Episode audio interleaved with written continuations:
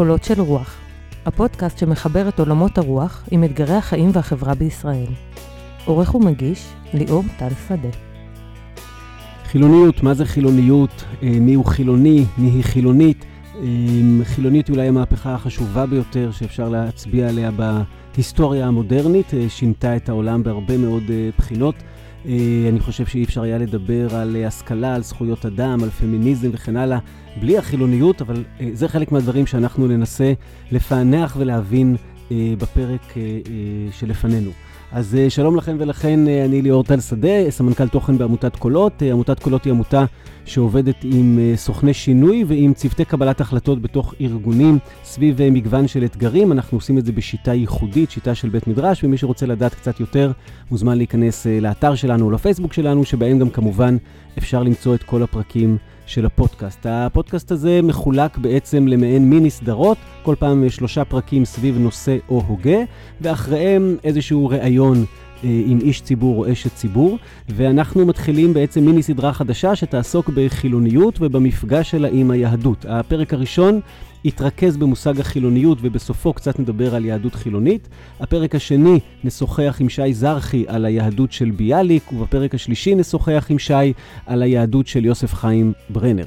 אבל אנחנו עוד... אה, אה, בפרק הראשון, שעוסק בעצם בכלל במהי חילוניות, ובפרק הזה אנחנו משוחחים עם תדהר גוטמן, שמנחה לצידי בקולות שלום תדהר. שלום, שלום. אז אה, כמה מילים על תדהר. תדהר היא אה, קודם כל מנחה של בתי מדרש, היא חוקרת את הלימוד הבית מדרשי כפדגוגיה, והיא מפתחת תוכניות לימוד ותוכניות של בתי מדרש. אה, תידר מרצה ומנחה סטודנטים להוראה, היא עוסקת בפיתוח תוכן וידע מעשי בתחום החינוך והניהול. היא בוגרת של תוכנית אמירים במדעי הרוח והחוג למדעי הקוגניציה של האוניברסיטה העברית, והיא מוסמכת החוג לחינוך. היא גם אומרת שהיא אוהבת אדם, אנחנו נבחן את זה במהלך הפרק, ושהיא אספנית שירה, ואנחנו נשמע את זה במהלך הפרק. היא נשואה לשחר והיא אם לארבעה. אז uh, הנה עכשיו כשאנחנו טיפה מכירים, אנחנו יכולים uh, להתחיל להיכנס לעניינים. אז uh, קצת קשה לדבר על מה זה חילוניות. Uh, חילוניות לכאורה זה פשוט המצב הטבעי שחלק גדול מאוד מהמאזינות והמאזינים נולדו לתוכו.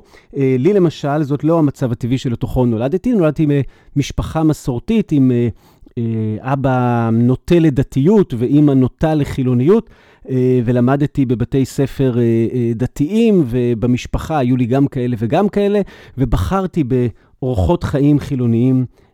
ככל שבגרתי, ואני חושב שאולי הניסיון האישי הזה יהיה חלק ממה שיעזור, לא יודע, לתאר את, ה, את הדבר הזה שנקרא חילוניות אה, בפרק שלנו. חשוב לי להגיד בהתחלה שאנחנו אה, לא פותחים פה בית משפט לחילוניות ולא מנסים להגדיר אה, על כל אדם האם הוא חילוני או לא חילוני, ואנחנו לא מנסים לתת קריטריונים שלפיהם נוכל אה, להתחיל אה, לעשות את, ה, את השיפוט הזה של אה, האם אתה חילוני או האם אתה לא חילוני, אבל אנחנו כן ננסה לתת מאפיינים לחילוניות אה, אה, ואולי אפילו גם לדתיות, כסוג של אבי טיפוס. ובר קורא לזה ideal type, זאת אומרת, אנחנו מטהרים את המושג, מדברים עליו, ואחרי זה אפשר יהיה לשרטט את הדבר האמיתי, את החיים האמיתיים, שזה בעצם הרצף שנע לו בין אה, חילוניות רדיקלית או חילוניות קשה, לבין דתיות רדיקלית או דתיות קשה.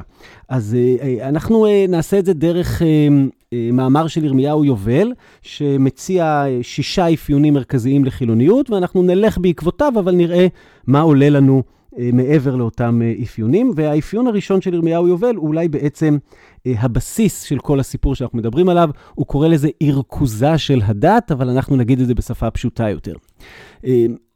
החילוניות מתחילה במקום שבו הדת לא תופסת את מרכז הבמה. עכשיו, אני יודע שאני נותן עכשיו הגדרה על דרך השלילה, אבל מבחינה היסטורית, אה, די ברור שזה מה שקרה. זאת אומרת, היינו, היה עולם דתי, רוב רובה של ההיסטוריה, עם הרבה דתות, וחלקם דתות של אל אחד, וחלקם דתות של כמה אלים, אבל החיים היו חיים בתוך עולם דתי, והמהפכה הגדולה היא שהדת מפנה את מקומה. היא כבר לא נמצאת במרכז הבמה, אלא היא עוברת או לשולי הבמה, או שהיא ברגעים מסוימים או במקומות מסוימים נמחקת כליל. זאת אומרת שקודם כל, לפני הכל, החילוניות היא המצב שבו הדת לא נמצאת במרכז. והמצב הזה משפיע גם על החיים הפרטיים של אנשים וגם על החיים הציבוריים של uh, חברות. אבל כדי להגיד שהדת לא נמצאת במרכז, אנחנו צריכים רגע לפתוח סוגריים, לנסות להגדיר מה זו דת, ואז להגיד, הדבר הזה כבר לא נמצא במרכז. אז מה זו דת? אה, אני הולך עם הרגע עם ההגדרה של יחזקאל קויפמן שמציע, רשות היחס המעשי בין האדם לנעלם שבהוויה. וזה בעברית פשוטה אומר, שהדת היא בעצם האזור ההוא שבו אה, האדם מקיים יחס עם משהו שהוא מעל העולם, עם משהו שהוא איננו אדם, עם משהו שהוא אי אפשר לראות אותו עד הסוף, הוא נעלם, עם דבר הזה שאנחנו מכנים אותו בדרך כלל אלוהים. האזורים של היחס בין אדם לאלוהים הם האזורים הדתיים. אלא שזה לא תופס את, את כל ההגדרה, בגלל שברור לנו שהדתיות, יש בה גם משהו מאוד ממוסד, יש בה משהו מערכתי. אז נוסיף אולי את ההגדרה של אה, דורקהיים אה, מעולם הסוציולוגיה, שאומר מערכ... שהדת היא מערכת של אמונות ומנהגים, שמתייחסים לישויות או לכוחות על-טבעיים הנתפסים כקדושים, והמלכדים את המאמינים לקהילה מוסרית אחת, או לכל הפחות לקהילה אחת. זה כבר יותר ממוסד, זאת אומרת, יש שורה של פרקטיקות שהן לא פרקטיקות אישיות שלי מול אלוהי, שזה ודאי אזור דתי בנפש, אבל הדת מציעה לי שורה של פרקטיקות יותר ציבוריות, ואז יש לנו שורה של דתות, כמו, כמו הדת שלנו, הדת היהודית. המשמעות של החילון, במובן של ריכוזה של הדת, אומר שכל המערכת הזאת, גם במובן האישי וגם במובן הציבורי, מפנה מקום, ואני חושב שכשהיא מפנה מקום, קורים הרבה דברים אה, לא פשוטים, מאוד משמעותיים, ובחלקם מפחידים, שהם בדיוק יהיו אה, הנושא של השיחה שלנו. אז זה המאפיין הראשון של יובל. המאפיין השני אה, הוא בעצם הבסיס האמוני, הוא קורא לזה ספק ודעיכת האמונה, הבסיס האמוני שהולך ונחלש.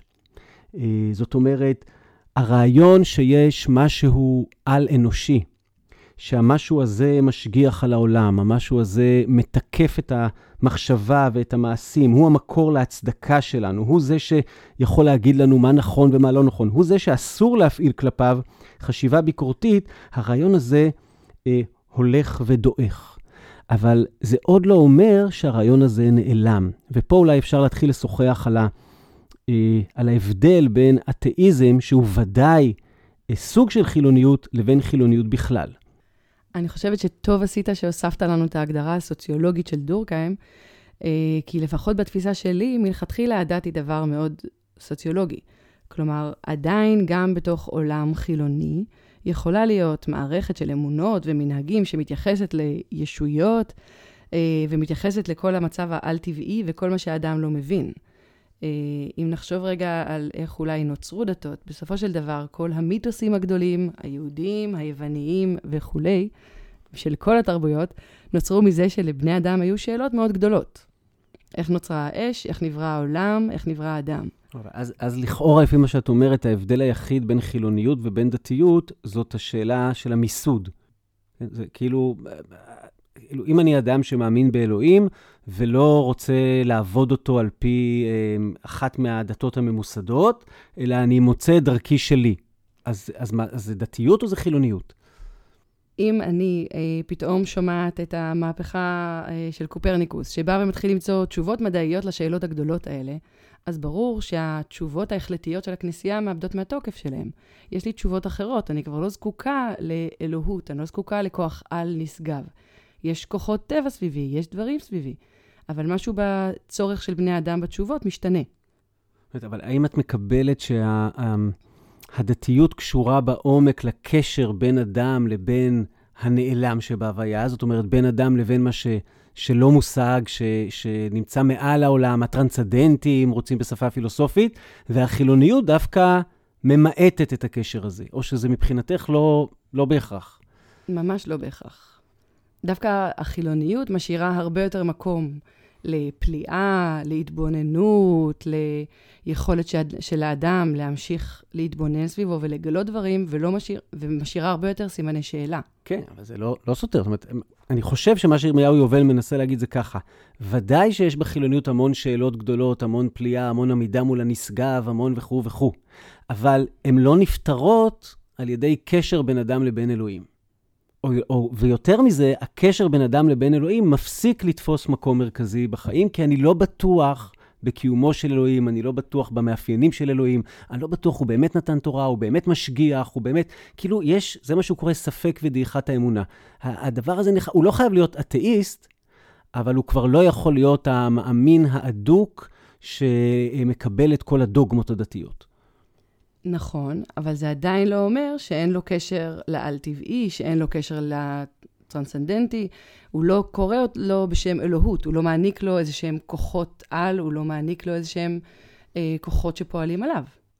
טוב, אז בואו אולי, אולי נתקדם עם ירמיהו יובל ונראה אה, לאיפה זה לוקח אותנו בהקשר הזה, כי השילוב של המאפיינים שלו אולי בעצם הוא הדבר החשוב. אז המאפיין השני אצל ירמיהו יובל, הוא קורא לזה התפוגגות חוויית הקדושה הזורמת מעולם אחר, כשמה שקורה זה בעצם שה...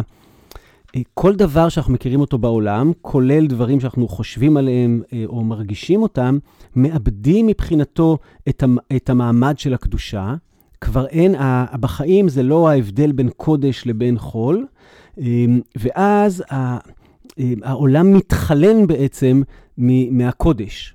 עכשיו, לי, לי יש בעיה עם, ה, עם ההגדרה הזאת, אם מבינים קודש אה, במובן הרחב של זה, אבל אם קודש רגע זה משהו מאוד מצומצם, אם קדושה שווה, אה, סוג של אה, אה, רוח אלוהית ששורה בתוך דברים, סוג של התערבות מבחוץ פנימה, אז זה נשמע לי אה, טבעי לחלוטין מה שירמיהו יובל. אם קדושה זה אומר, אין לך יותר רגעים מיוחדים, אין לך יותר דברים מרוממים, אין לך יותר מקומות שבהם אתה, אתה אומר, כאן זה מוקדש ל... X, כן? לא סתם המילה אה, מוקדש, אז ודאי שיש קדושה עמוקה מאוד בתוך עולם חילוני.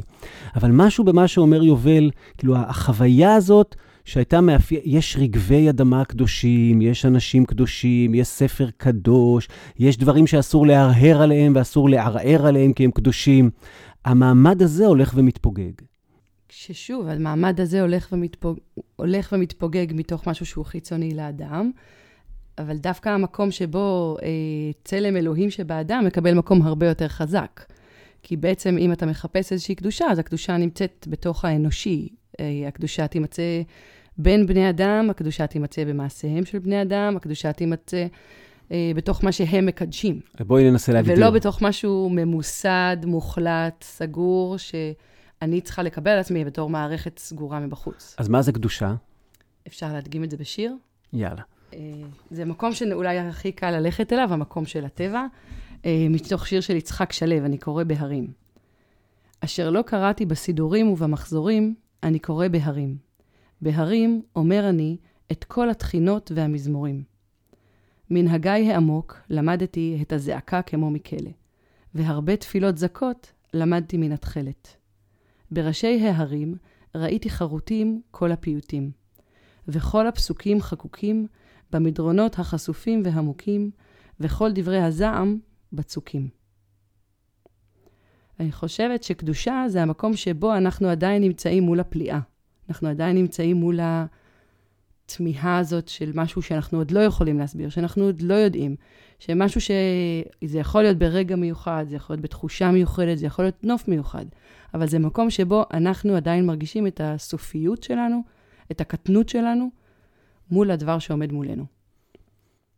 מעניין, כאילו אני מנסה לחשוב על ההגדרה הזאת של קדושה מול מושג הקדושה, אה, נגיד ביהדות. האם אנחנו רק משתפים את המילה, או ש... זאת אומרת, זה, זה אומר קדושה וזה אומר קדושה, מתכוונים לשני דברים שונים לגמרי, פשוט לא המציאו להם מילה אחרת, או שזה באמת אותו מושג עם קצת פרשנויות שונות.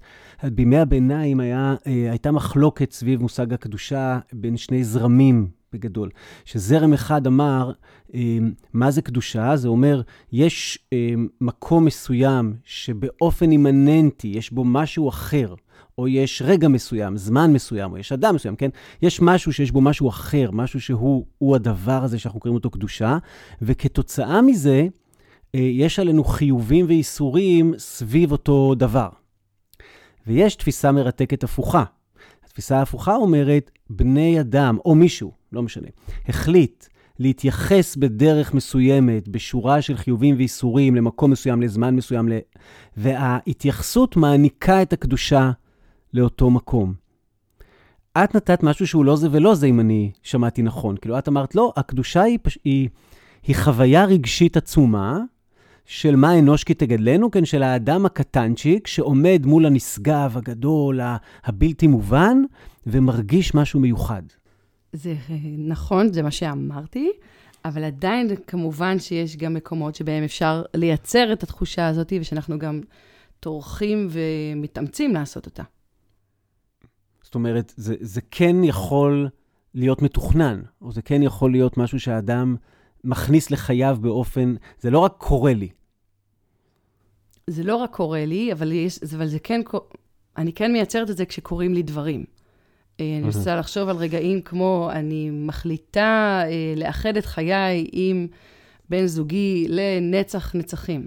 יש בזה משהו שהוא כל כך גדול, שחייבים רגע לעצור, להכיל את ההחלטה הזאת, לקדש אותה באיזשהו אופן, כיוון שהיא החלטה שנוגעת באינסוף, שנוגעת בנצח.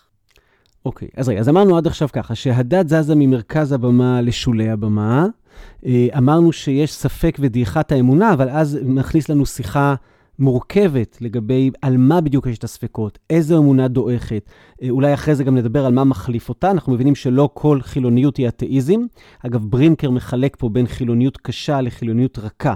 אומר, מידת הקושי של החילוניות זאת המידה שבה הדת זזה הצידה והאמונה נעלמת. ואילו מידת הרכות שלה זה עד כמה עדיין החילוניות הזאת משחקת עם הנעלם, משחקת עם מה שמעבר להוויה, ואמרנו שהחוויה הזאת של קדושה שמגיעה מעולם אחר קצת מתפוגגת, זה עוד לא אומר שהחוויה של הקדושה מתפוגגת, כך דייקנו, אבל זה שהיא זורמת מעולם אחר, זה כבר uh, מתחיל להיות יותר בספק, וראינו פה בעצם אפשרויות שונות של מהי קדושה. נתקדם הלאה למאפיין הבא שירמיהו יובל אומר, שזה משבר אמון בגורמי תיווך מסורתיים. המשמעות פה בעצם היא אקט ציבורי. יש אנשים שנתפסים בכל דת כמייצגי הדת, הוא קורא להם גורמי תיווך מסורתיים, כי הם לכאורה מתווכים בין האדם לבין האלוהים, ואני מפסיק להאמין להם. אני מפסיק לראות בהם סמכות קדושה, אני מפסיק לאפשר להם להגיד לי מה נדרש ממני. אה, הם כבר גם לא אנשי הרוח שאליהם אני בדרך כלל פונה, הם לא ה... אלא הם מאבדים לאט-לאט את הסמכות ואת האמון שאנשים היו אה, אה, נותנים בזה, וזה כמעט מוביל באופן אוטומטי למה שמכנה ירמיהו יובל, אמנסיפציה של תחומים ארציים. מה זה אומר? שורה של uh, דברים שקיימים בתוך העולם, כמו מדע, כמו פילוסופיה, כמו uh, פוליטיקה, כמו תרבות, כמו חינוך, הם משתחררים מהכפיפות הזאת לדת. או אולי, אולי ניתן בזה, אה, נסביר את זה, ניתן לזה כמה דוגמאות, זה, זה מאוד חשוב במהפכה שזה יצר, בייחוד בעולם המערבי. אם פילוסוף היה מגיע ל... סוג של הגות שסותרת את הדוגמות הדתיות של תקופתו, הוא לא יכול היה לפרסם אותה. ואלה שהסתכנו בלפרסם, חלקם שילמו בחייהם וחלקם באיכות חייהם, נקרא לזה, מחרם ונידוי ועד ממש אה, כלא. אה, אם אה, מדען היה חוקר לפי כל הכללים של המחקר ומגיע לתוצאה שסותרת את הדוגמות הדתיות של התקופה שלו, הוא לא יכול לפרסם את, את המחקר שלו. ושוב, אם כן, אז הוא מאוד מסתכן, וכן הלאה. זה נכון על שורה ארוכה של תחומים.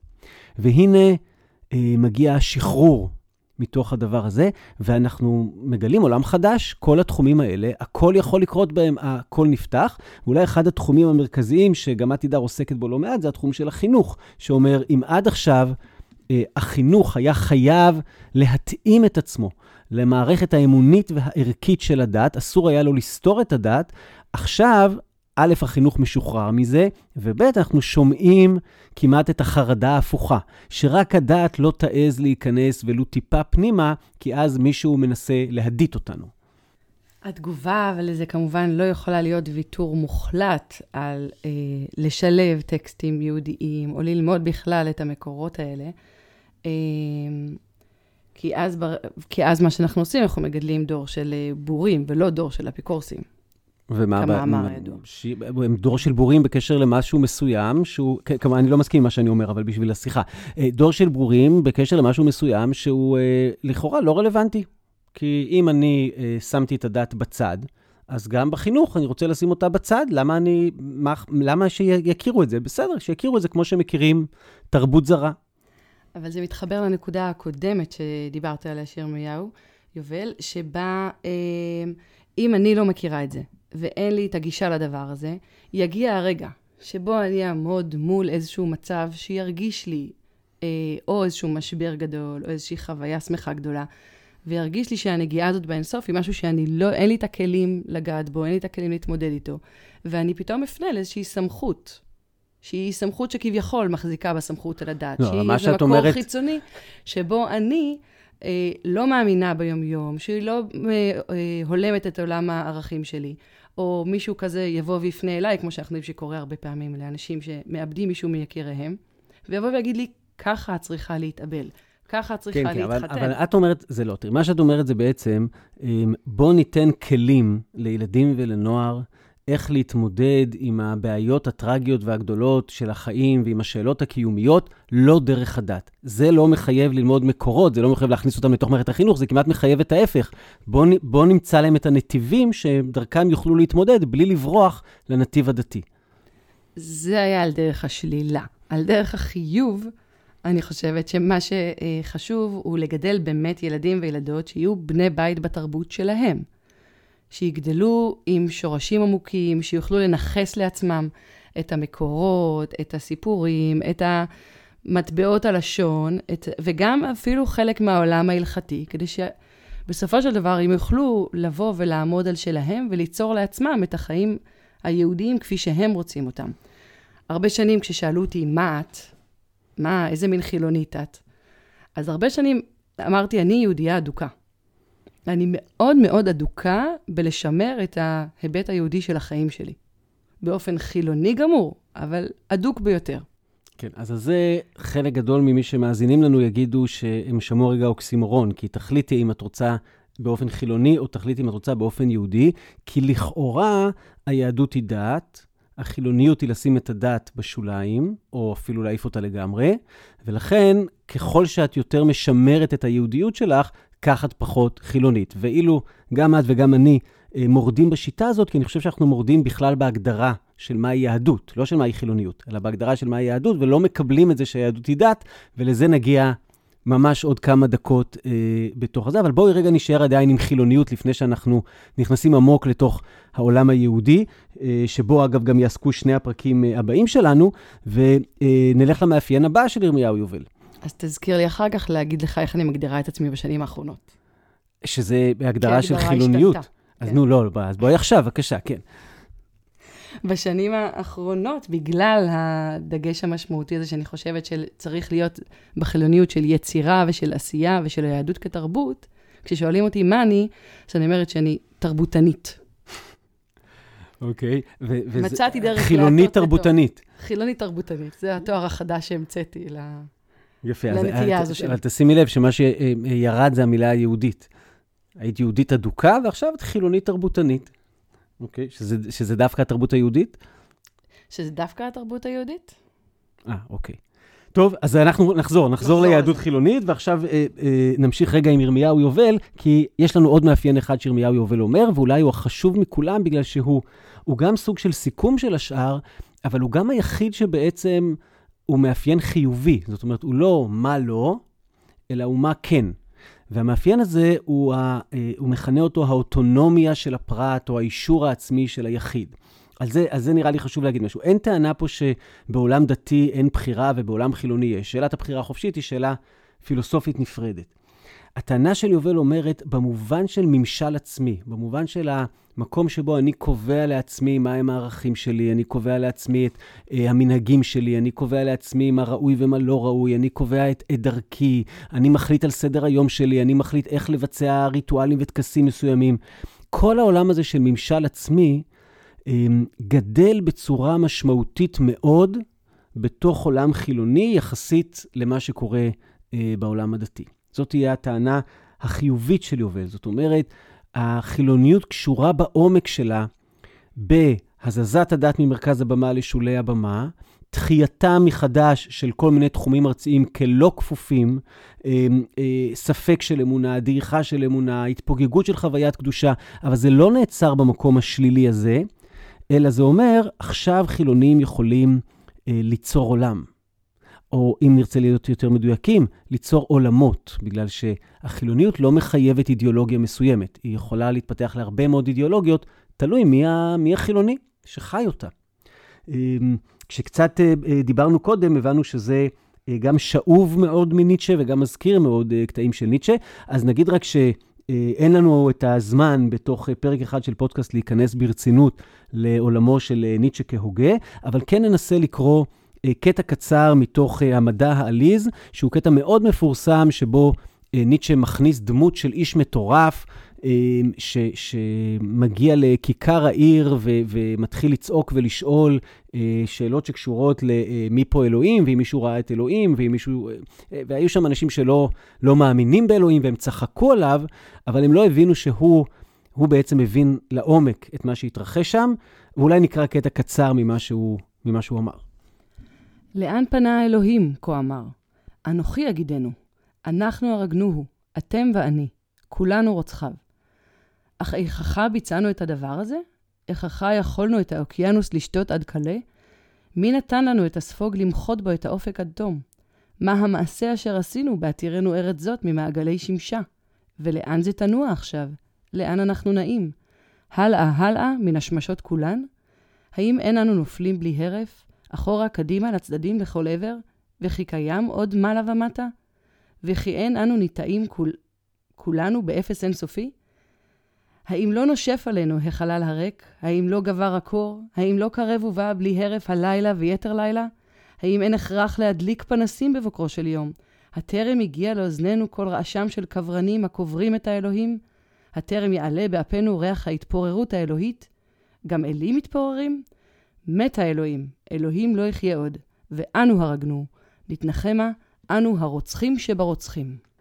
הרבה מאוד שאלות אדירות, גדולות, שהעולם, בני האנוש עמדו מולם אה, לאורך כל ההיסטוריה ונתנו להם תשובות דרך הדת, כבר אי אפשר לתת להם תשובות דרך האזור האלוהי, וכל השאלות הגדולות האלה נפתחות. עכשיו, זה לא רק השאלות הגדולות האלה, זה גם בכלל, כאילו, אין מה שיחזיק, אין שום דבר שיגיד, זה נכון, זה לא נכון, או זה ימשיך וזה יפסיק, ואין כלום. כאילו, אתה פתאום נטוע בתוך עולם ועומד מולו מבולבל, ובהמשך של האקזיסטנציאליזם שהתפתח אחרי ניטשה, אנחנו מכירים את המונחים על, של סחרחורת, של בחילה, אה, ואנחנו קצת נעסוק באקזיסטנציאליזם ובאקזיסטנציאליזם יהודי בפרק, אה, בעוד שני פרקים, הפרק שיהיה על יוסף חיים ברנר, אה, שהיה אקזיסטנציאליסט חשוב, אבל אנחנו עומדים עם הניטשיאניות הזאתי ואומרים, כאילו, מה עשינו? זהו, עכשיו אה, אין יותר, אין יותר שמש, אין יותר שום דבר קבוע ויציב. עכשיו, חשוב להגיד למאזינים, הוא לא אומר את זה ממקום ביקורתי של, חברים, אז יאללה, בואו נחזור. ההמשך של הטקסט יגיד שזה הפתח של היסטוריה נעלה יותר מכל היסטוריה שהייתה עד כה. זאת אומרת, הנה פתחנו את הפתח להעלות את כל האנושות לרמה אחרת לגמרי. רמה שבה כל אחת ואחד מאיתנו צריכים לקבוע את התשובות לשאלות האלה, או לפחות להיות במסע החיפוש אחר השאלות האלה, ומבחינתו עלינו דרגה באנושות, אבל האם אנחנו בכלל מבינים את גודל המעשה, הוא שואל. יש uh, מכתב שניטשה כותב לאחד החברים שלו, ובו הוא מבטא גם כמה זה נורא. ויתור על אלוהים פירושו שלא תוכל עוד לעולם להתפלל. לעולם לא תמצא עוד מנוחה בביטחון השלם. מי ייתן לך את הכוח לעשות זאת? את שאחרי שהחלטתי לחיות חיים חילוניים, נתקלתי שורה של פעמים, וגם בהרצאות שאני מעביר על חילוניות, אמ, אנשים שואלים, אבל תגיד, כשקרה לך משהו באמת קשה, ברגעים של משבר עמוקים, כשאתה מאבד אדם קרוב, כשאתה נמצא עכשיו, כשמישהו, עוד לא איבדת אותו, הוא נורא חולה, הוא, הוא שוכב בבית חולים, הכל יכול לקרות, בינינו, אתה לא הולך ומתפלל, אתה לא הולך ומתחנן, אתה לא אומר, יאללה, להזיק זה לא יזיק, אתה קופץ לרב, אתה מבקש ממנו ברכה. מה, אתה באמת לא עושה את הדברים האלה?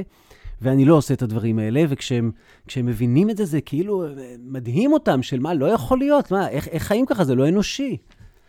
אני חייבת להודות שגם אני לא עושה את הדברים האלה, וגם כשאנשים מאוד יקרים לליבי ושמאוד דואגים לי, אה, רצו במקרים שונים אה, להתפלל עבורי, לבקש עבורי, אמרתי, עזבו, אם יש שם איזה אלוהים, אני לא חושבת שהוא שם, אבל אם הוא שם, עדיף שלא ישים לב אליי.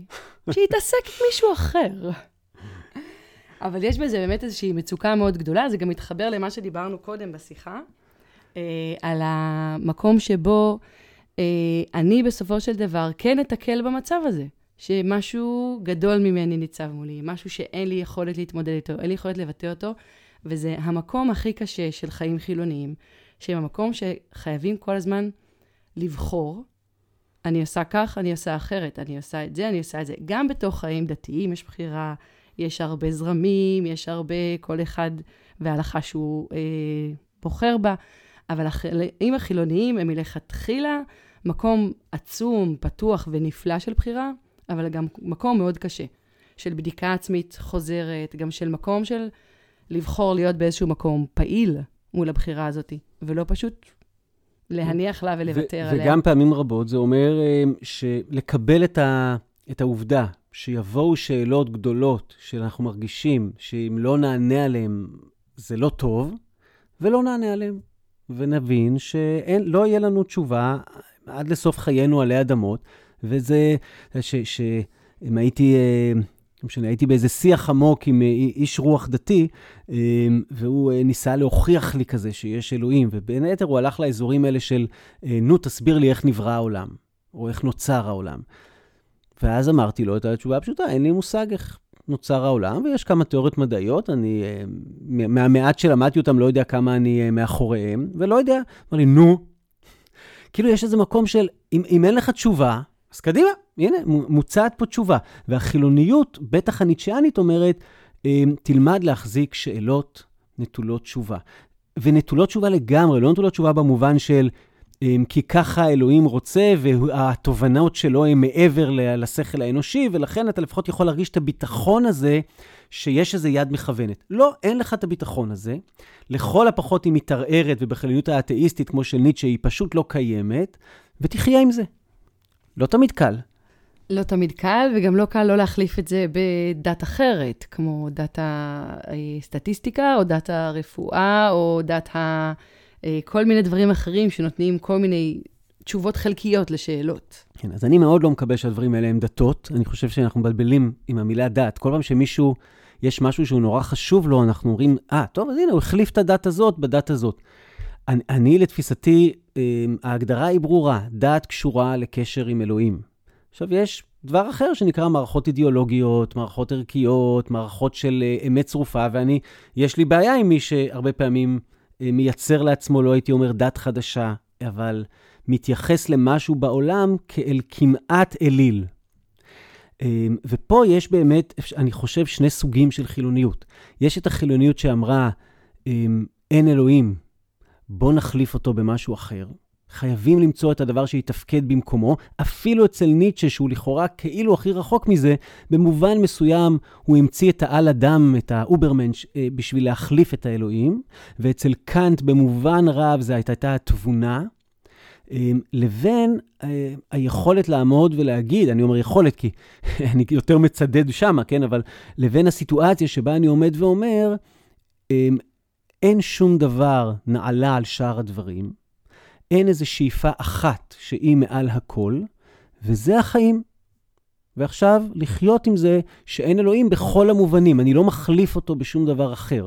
לא באליל חדש ולא במשהו. גם זכויות אדם הם לא אלוהים, וגם שלום זה לא אלוהים, וגם הומניזם זה לא אלוהים, ואפילו, אפילו למרות שפה אני עוד במאבק עם זה, אפילו אהבה זה לא אלוהים. אמ, כל דבר יש לו את המקום שלו בתוך החיים, והכל זה אמ, חלק מהאנושיות שלנו. דווקא על אהבה יש שיר מאוד יפה של חמוטל בר יוסף, שכשהיא מתבוננת באדם מתפלל והיא מנסה להבין מה, מה זה הדבר הזה, אה, אני אקריא חלק ממנו, לעולם לא אוכל ממש לגעת במיתר שאתה אומר לו היה ויהיה. אלא רק להתבונן בך מהכיסא המסתובב של הדימויים. וכאן היא אומרת, אולי זה כמו ההרגשה, ההשתוות הממריאה שמעוררת בי המוזיקה, הצייתנות העצמית שבה אני לומד שפות לא נחוצות, ודווקא התשובה שהיא נותנת, ליאור, לא, לא. כי אם השמחה ההיא שבה נהייתי שפחה נמסה של מי שבחרתי בו להיות אהובי ובעלי. כי אם הרצינות המאושרת של עבד מרצון, לנדמה שאיננו קיים בעולם, והוא הנחוץ לנו ביותר.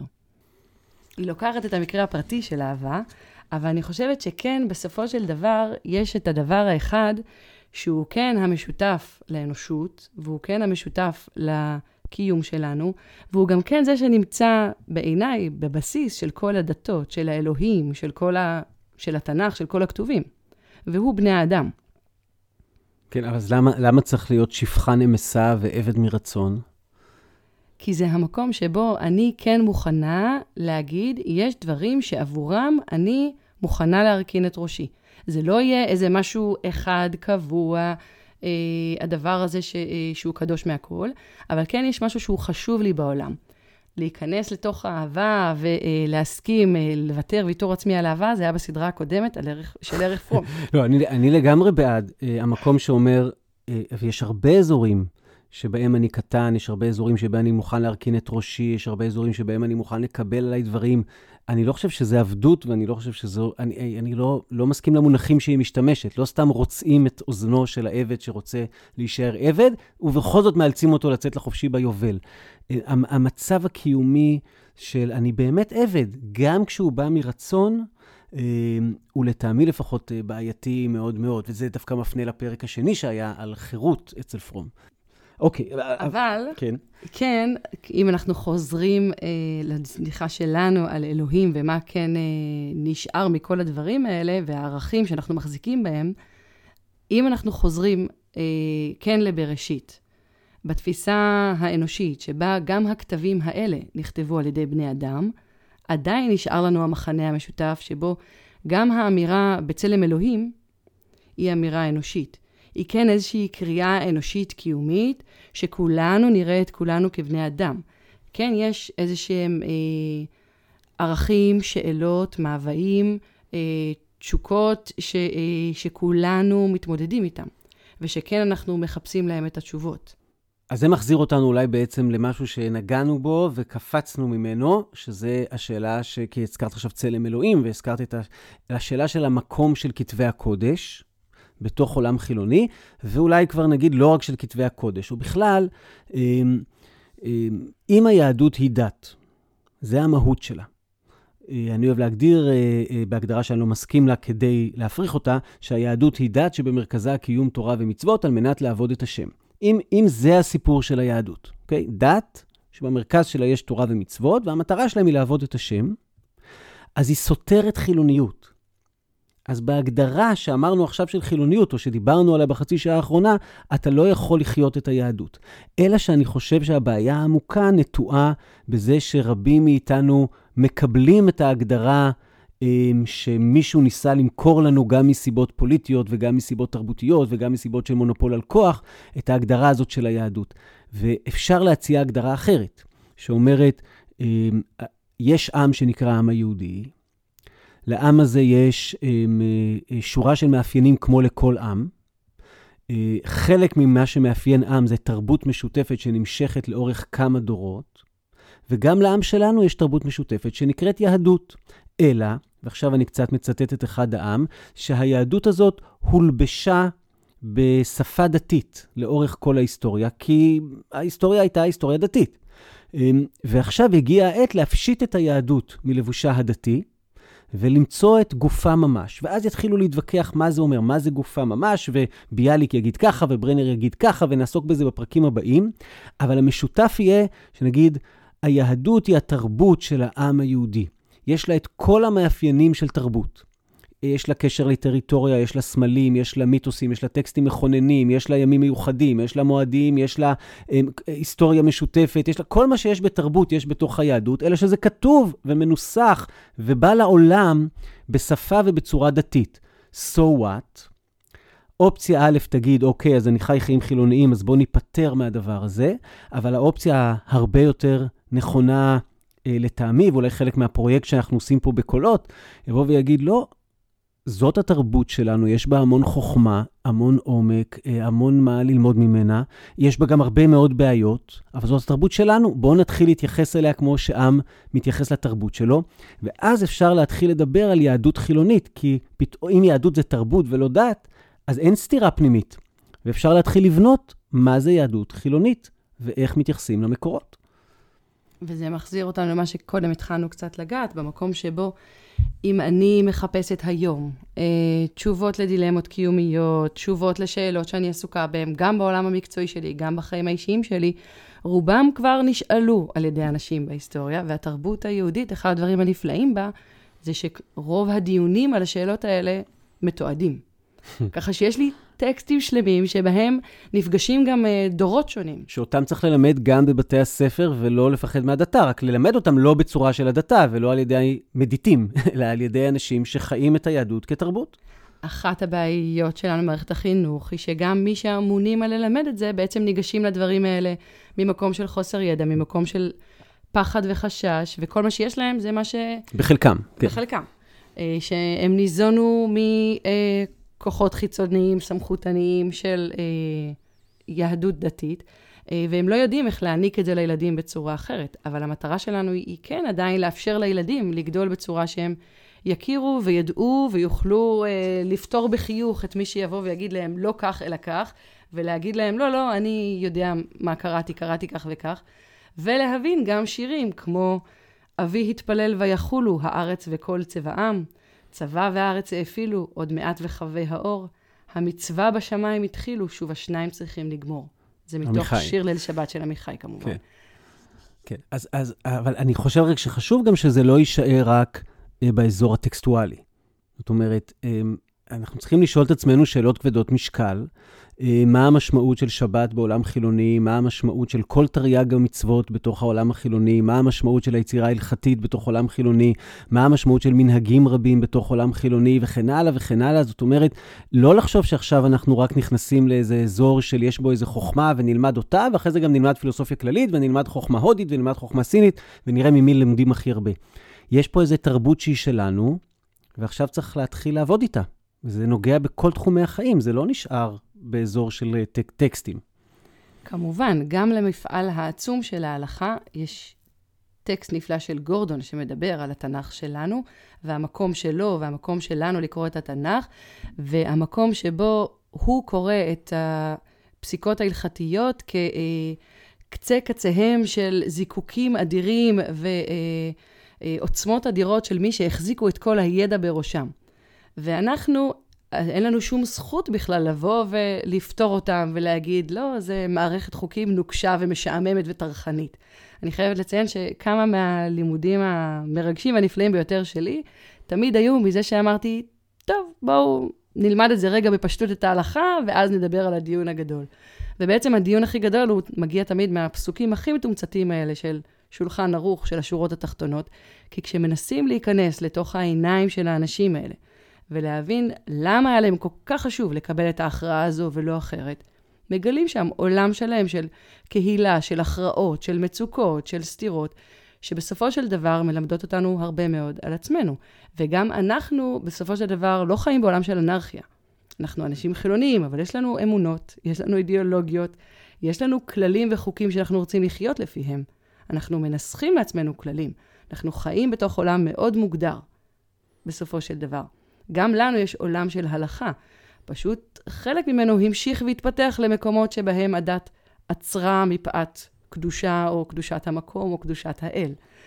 אמ, זה מחזיר אותנו גם שוב למקום שבו אם אנחנו אה, קוראים את המקורות האלה, בהרבה מקומות, אני חושבת, לי הרבה יותר קל לקרוא את התנ"ך, או צריך להיות יותר קל לקרוא את התנ"ך, מאשר לאדם דתי.